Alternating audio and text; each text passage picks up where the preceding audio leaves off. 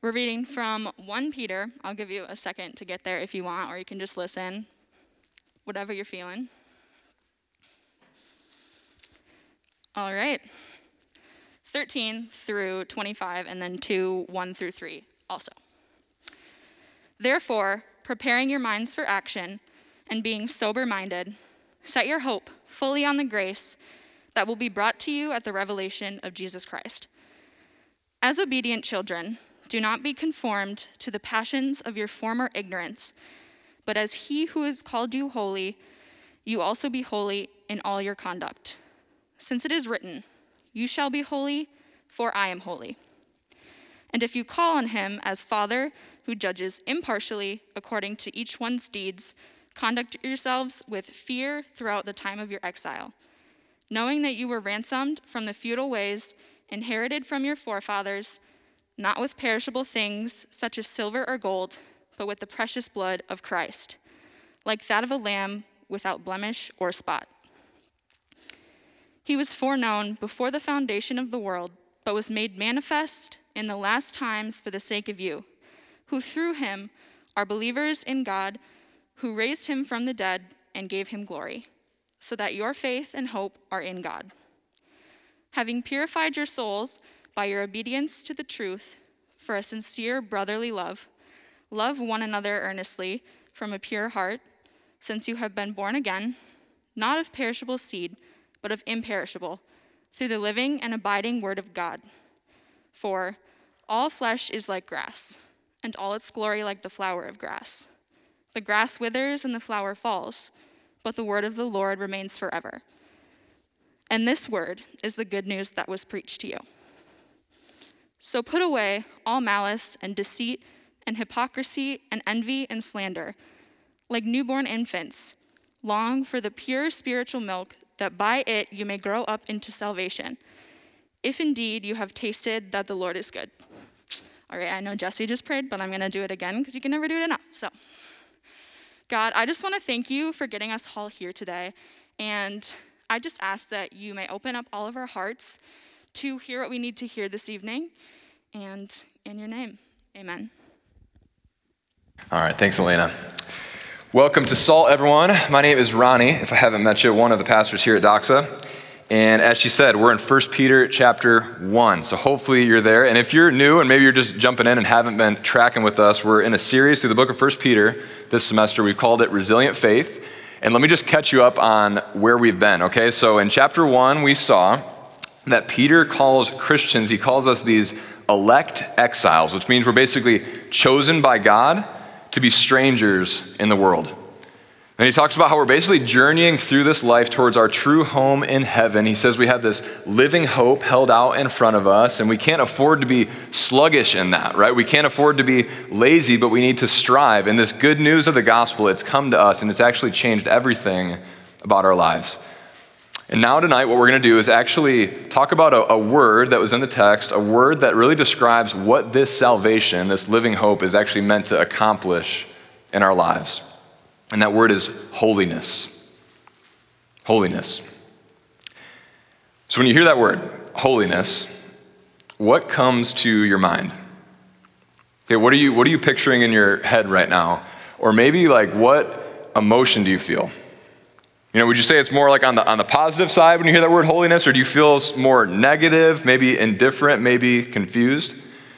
I think some of us, when we hear the word holiness, it feels almost just like abstract, right? Like it's just like this word floating in there. It's like holiness, and it just kind of floats there, and it's maybe like glowing, and it's just up there in the air, and it's it's kind of like nice, but it feels unattainable, feels abstract, feels disconnected.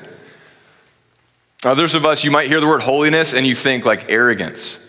Okay, you think of the phrase like holier than thou. You think of maybe some, some Christians that you've known that looked down on you, or like you walked into the room and they all kind of like looked over at you like this, like, you don't belong here. Or maybe you've been that Christian, that arrogant, self righteous, holier than thou Christian.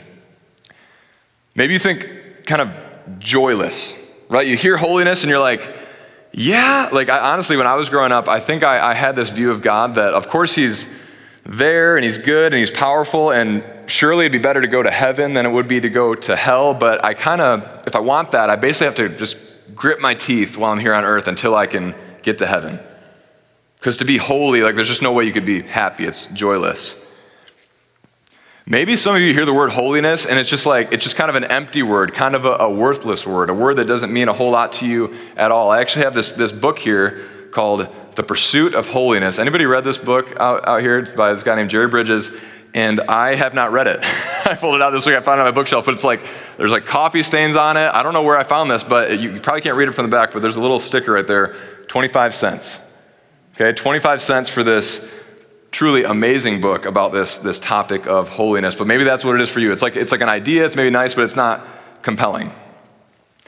Okay, but now, for all honest, when we hear that word holiness, the thing that really comes to mind is this guy.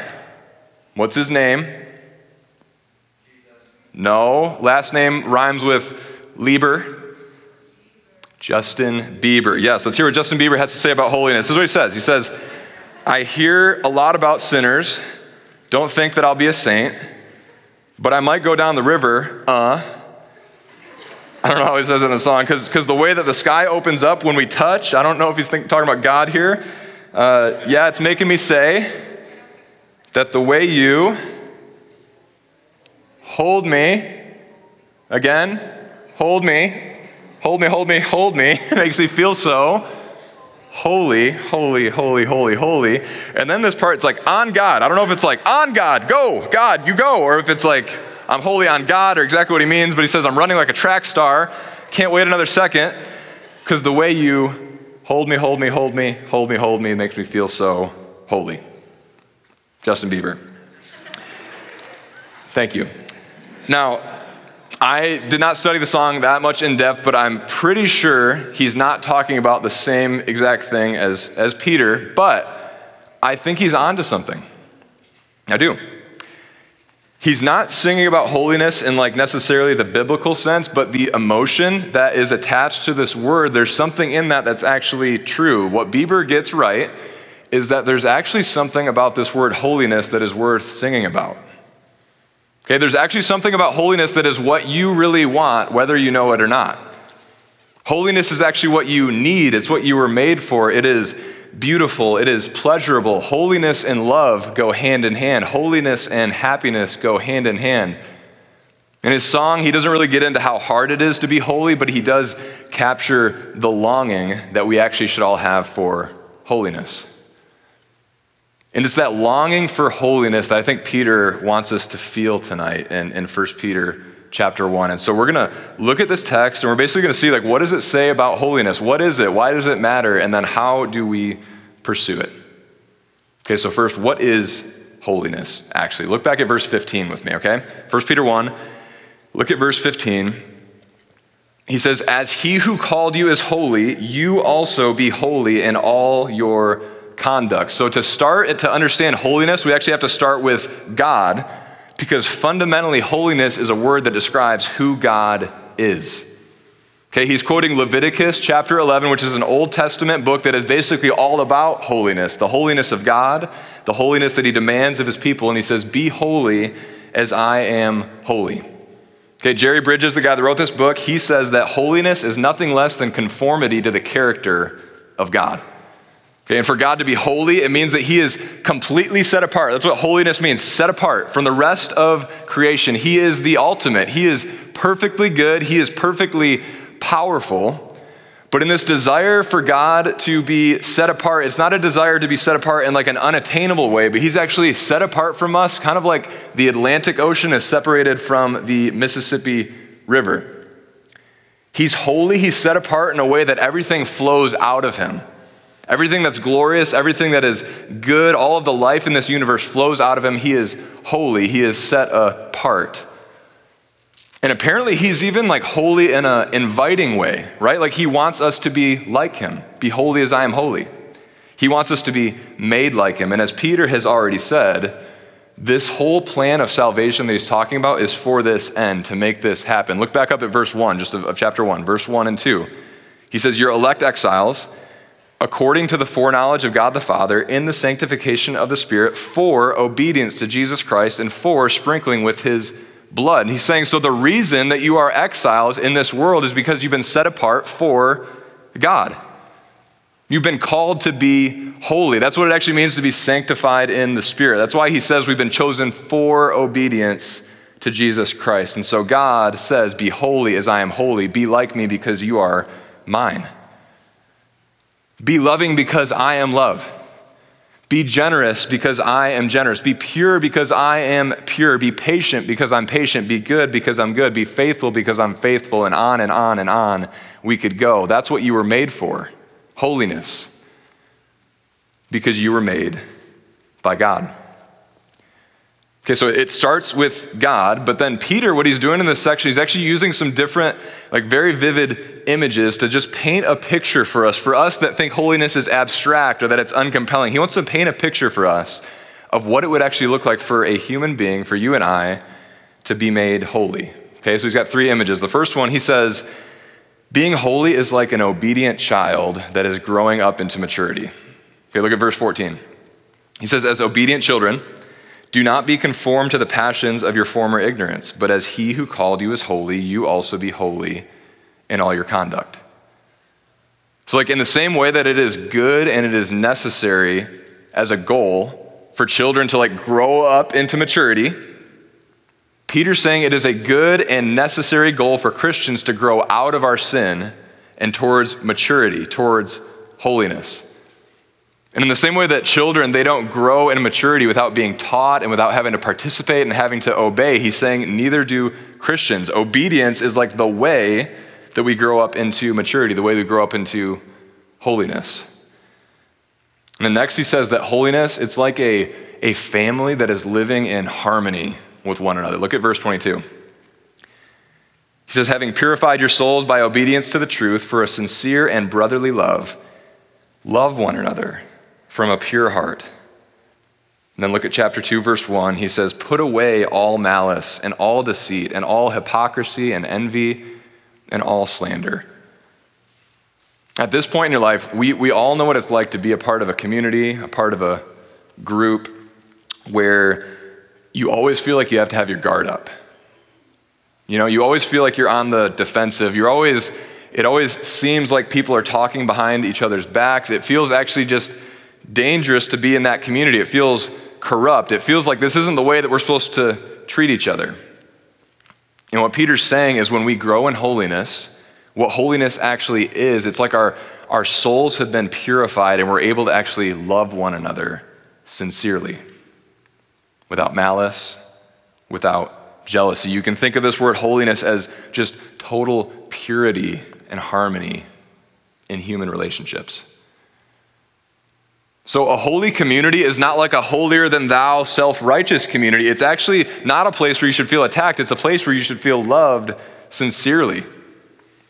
And that doesn't mean a holy community isn't challenging. It just means that the challenge that we offer to each other to grow in holiness comes from a place of love and not malice. Right? Like a holy community, it fights sin, it kills all sin, including the sin of religious self righteousness and arrogance. And then the last little image that he gives us, okay, is of a glorious flower that never fades. And I know, Kelvin, you don't think of yourself as a flower too often, probably. It's not like the, the image you're striving for in your life, but look what he says, okay? This is verse 23. He says, Christian, you have been born again not of a perishable seed, but of an imperishable seed, through the living and abiding word of God. For all flesh is like grass, and all of its glory is just like the flower of the grass. The grass, it withers, and the flower, it falls, but the word of the Lord, it remains forever. And this word is the good news that was preached to you. And so we're all at a point in our life right now where our physical beauty, our physical prowess is like hitting its peak, right? I'm 30, you guys are 18, but somewhere in there, we're all hitting our, our peak right now. Are you guys with me in the room? We're, we're at our peak. We're, we're feeling good. And it's going to start to decline at some point. For me, it'll be sooner than, than for some of you, but it's going to decline. But after your like physicalness and all that starts to decline, you'll still have a career, right? But there's going to come a time where your your career and your relationships is going to hit a peak and they're going to start to decline. Like there's just a life cycle for everything, no matter what it is in your life. And we don't like to think about that because that reality, it, it haunts us. Okay, so we, we spend like tons of money on these anti aging creams and ointments and sprays and like I don't even like my wife I don't even know what she's doing in there before we go to bed. She, we, me and David were talking about this the other day. It's like a whole it's like seven different things she's like putting all over her face, all these these ointments and these oils. When it comes to your career, you just you don't want to think about that one day it's going to decline, so you just put your head down and, and you work hard and you try not to, to think about it. Right? It haunts us. And what Peter's saying is he's saying all flesh, it's like that. It's like grass. All of its glory, it just fades away. But there is a way for you to become imperishable, for you to become immortal, eternal. He says, You've been born again through this imperishable seed. He says, This imperishable seed is the message of the gospel. And so don't miss this. I want to be really deliberate with this. When the gospel is planted in your heart and you believe it, it causes you to be born again. And what you are born again to, this spiritual rebirth that happens to you, you become a being that will live forever with God. And so, even though your body and your career in this world, it's still going to decay, even if you're a Christian, it's still going to go into the ground. Your soul and your character, it's going to continue to go up. It's going to continue to progress even into your old age. And then one day, your soul is actually going to be reunited with your physical, resurrected body, just like Jesus Christ. And you're going to be like this glorious flower that never fades but goes on to live forever. And this whole reality that I'm talking about, guys, this is the reality of this word holiness. To become set apart to become a different kind of person, a different kind of human being, the kind of human being that God intended to create but was corrupted by sin, a person that has been sanctified by the Spirit, Peter calls it, an eternal and glorious person. Okay, and we spend billions of dollars on these ointments and these creams and all these different things, and then this book that tells us what I'm telling you right now, 25 cents. I think it just something just fell off of it. 25 cents. And so as we start to like unpack what holiness actually is, what it, what it does for me when I read 1 Peter chapter 1, I start to feel compelled about this reality. I start to long for it. I start to want it. But if I'm honest, I also start to feel how far away from it I am. You know, like, how could I ever actually become someone who is morally perfect and mature? How could I become the type of person who literally just has pure love flowing out of me at all times? How could I ever be the type of person that is constantly increasing in glory forever and ever. And what Peter would say to us is, you can't on your own, but that is the very reason why Jesus came. That's what he came to do, that's what he came to accomplish. Look at verse 18. He says, Christian, you were ransomed from the futile ways you inherited from your forefathers, not with perishable things such as silver or gold, but with the precious blood of Christ like that of a lamb without blemish or spot. He was foreknown before the foundation of the world, but he was made manifest in the last times for the sake of you. I love that last part. He's like, Jesus was fine, but he came into the world for you.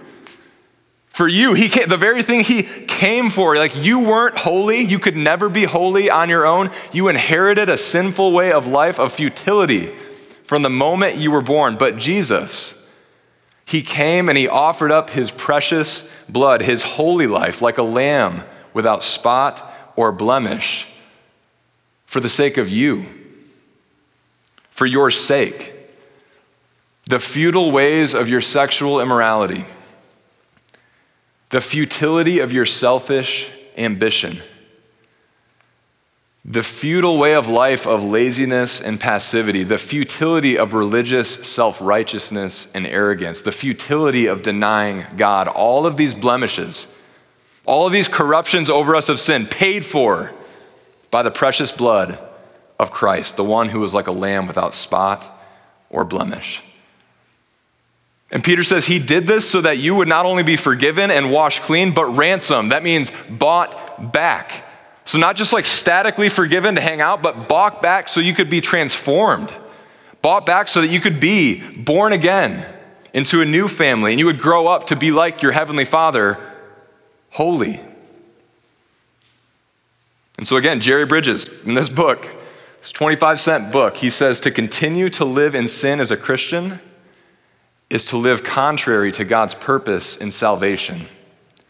I'll say it again to continue to live in your sin as a Christian is to live contrary to God's purposes in your salvation. And Peter means for us to feel the weight of that, of just this statement from God You shall be holy because I am holy. And in verse 17, he says, If you call on him as Father who judges impartially according to each one's deeds,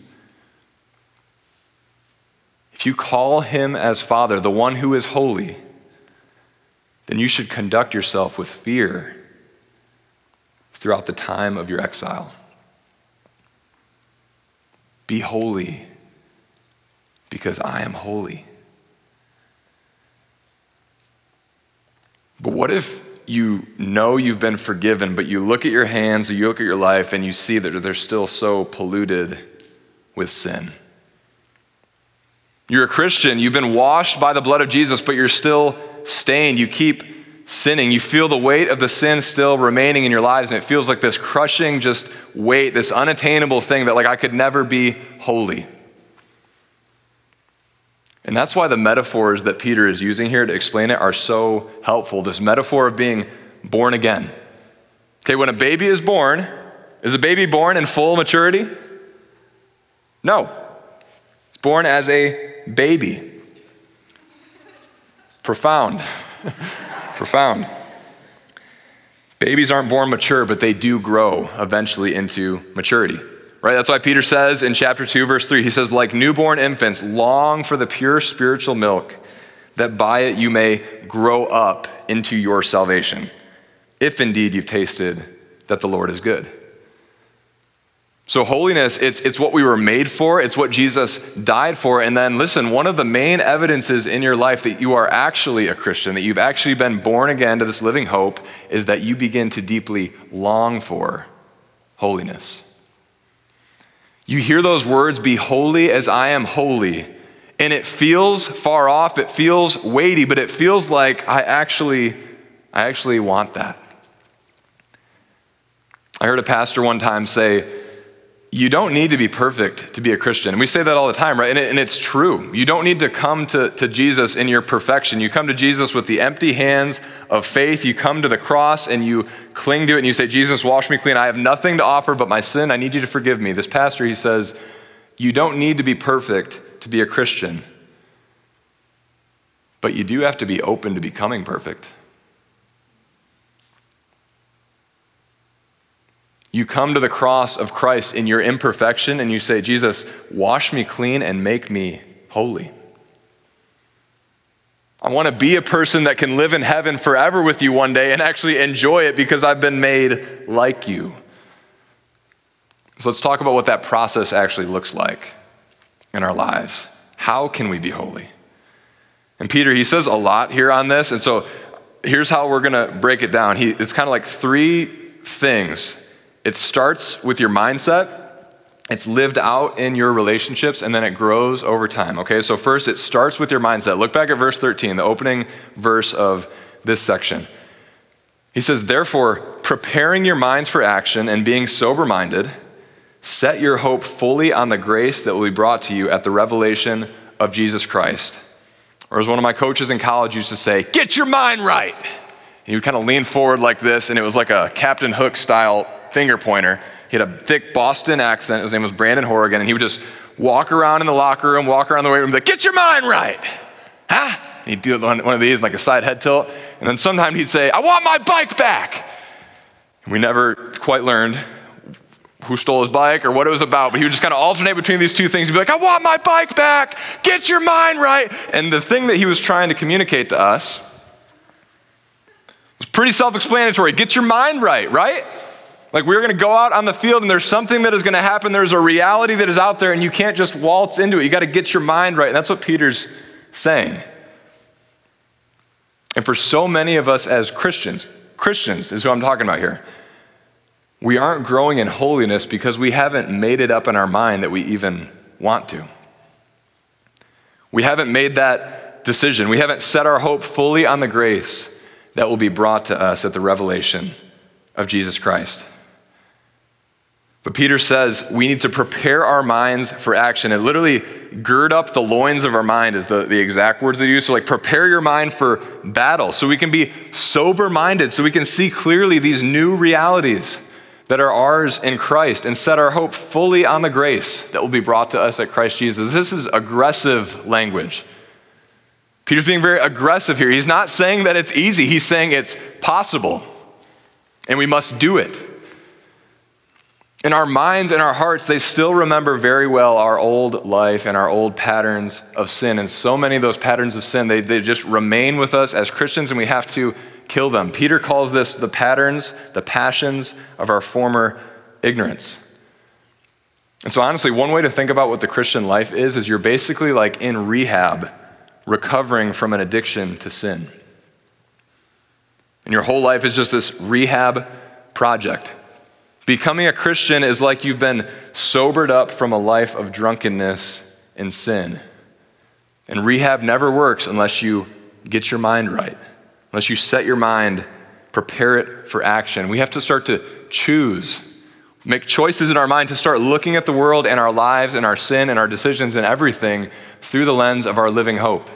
He says, Set your hope fully on the grace that is going to be brought to you, the gospel of Jesus. We look back at our old life of sin and we see that it was real. We look back in our old life and it wasn't an illusion what was happening, but it was real in the same way that a drunk person sees things as real. Really there, but ignorant, distorted, passionate, but ignorant.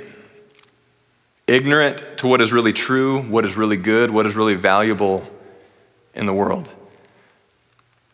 And so in verse 14, he says, As obedient children, don't be conformed to the passions of your former ignorance, but as he who called you is holy, you also be holy in all your conduct.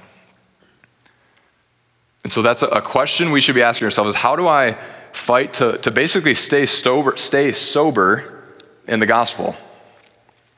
How do I not conform myself to the patterns of my former ignorance, but how do I how do I get my mind right and stay sober in the gospel? And honestly, it's really not amazingly complicated.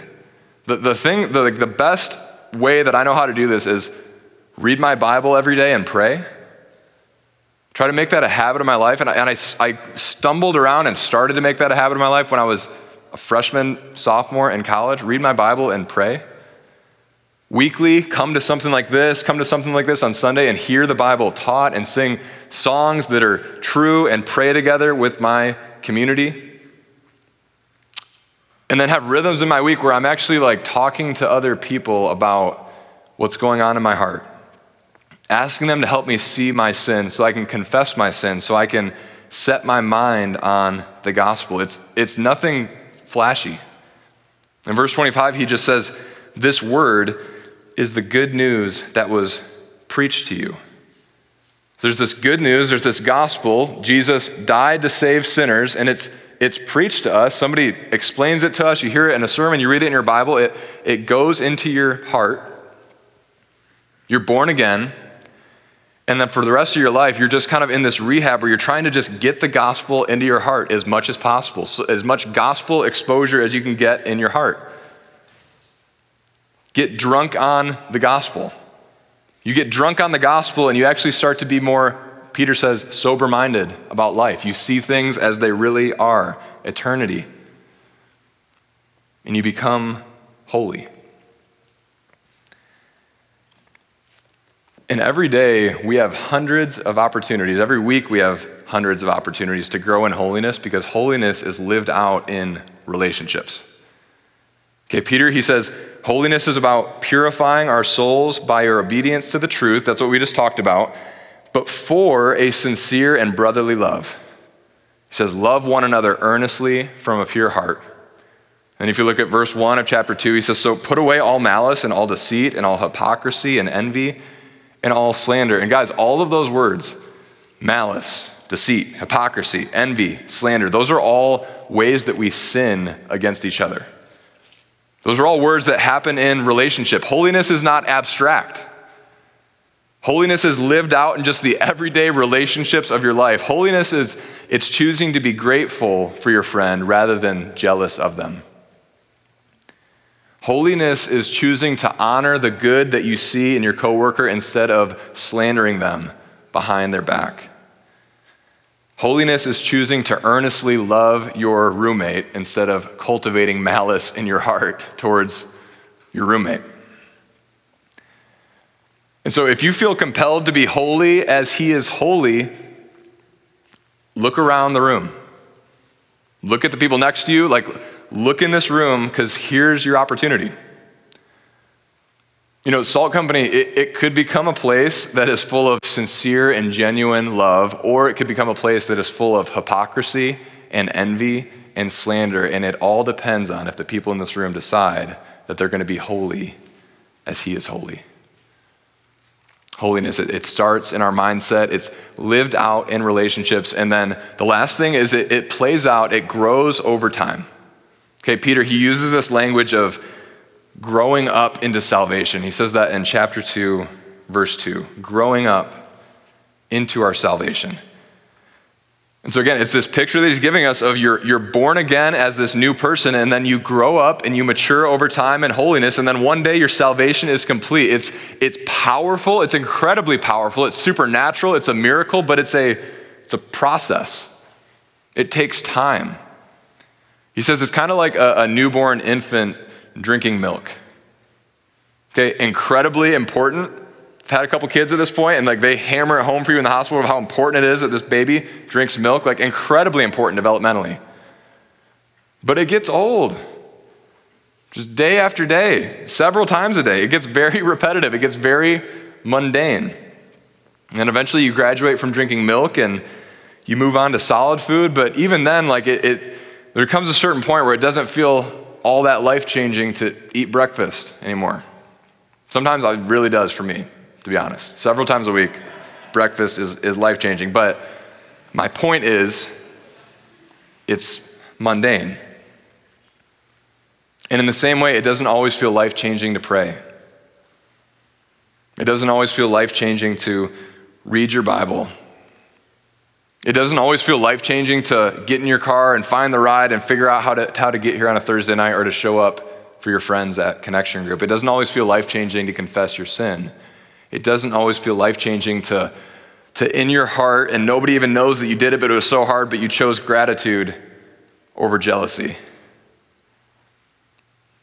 But like a child who is growing up into maturity, you are growing up into salvation. One step at a time, one day at a time. And that process over your lifetime, those choices you make, empowered by God, is the way that He is going to transform you into the type of person that will be at home in heaven. You will belong there. He will look at you and say, Reign with me. So, Peter, he's, he's like, pursuing holiness is not easy, but it's possible. In fact, it's actually the whole purpose of your life. It's what Jesus died for. It's what his salvation was meant to accomplish in you. And as hard as it is, Peter says it tastes so good to grow in holiness.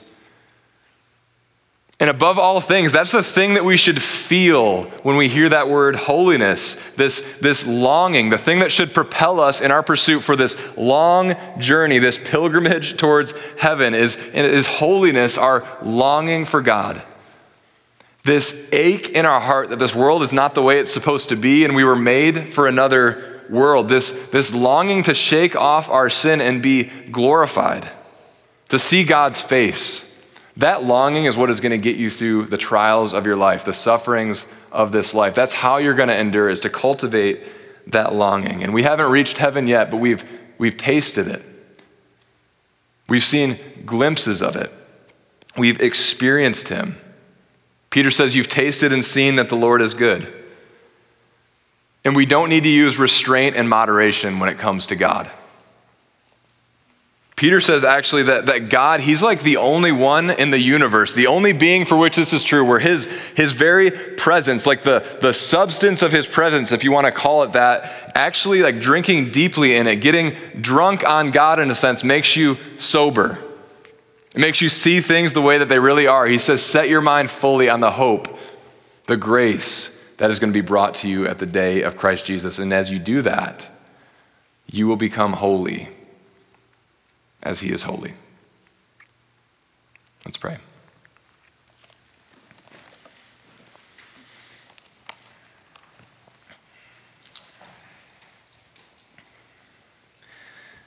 Father, we do call on you and we, we feel the weight of your holiness, God, your, your otherness, your set apartness, your glory. God, we will never be you, but we want to be like you. We want to be holy as you are holy. And so, Jesus, we even come to you in, in these songs and we confess the sin that remains in our life, the stains, the impurities, the imperfections that we want you to clean. We want you to heal. Spirit, we want you to sanctify. God, we have a long road ahead of us until heaven, but we want to pursue holiness. In Jesus' name, amen.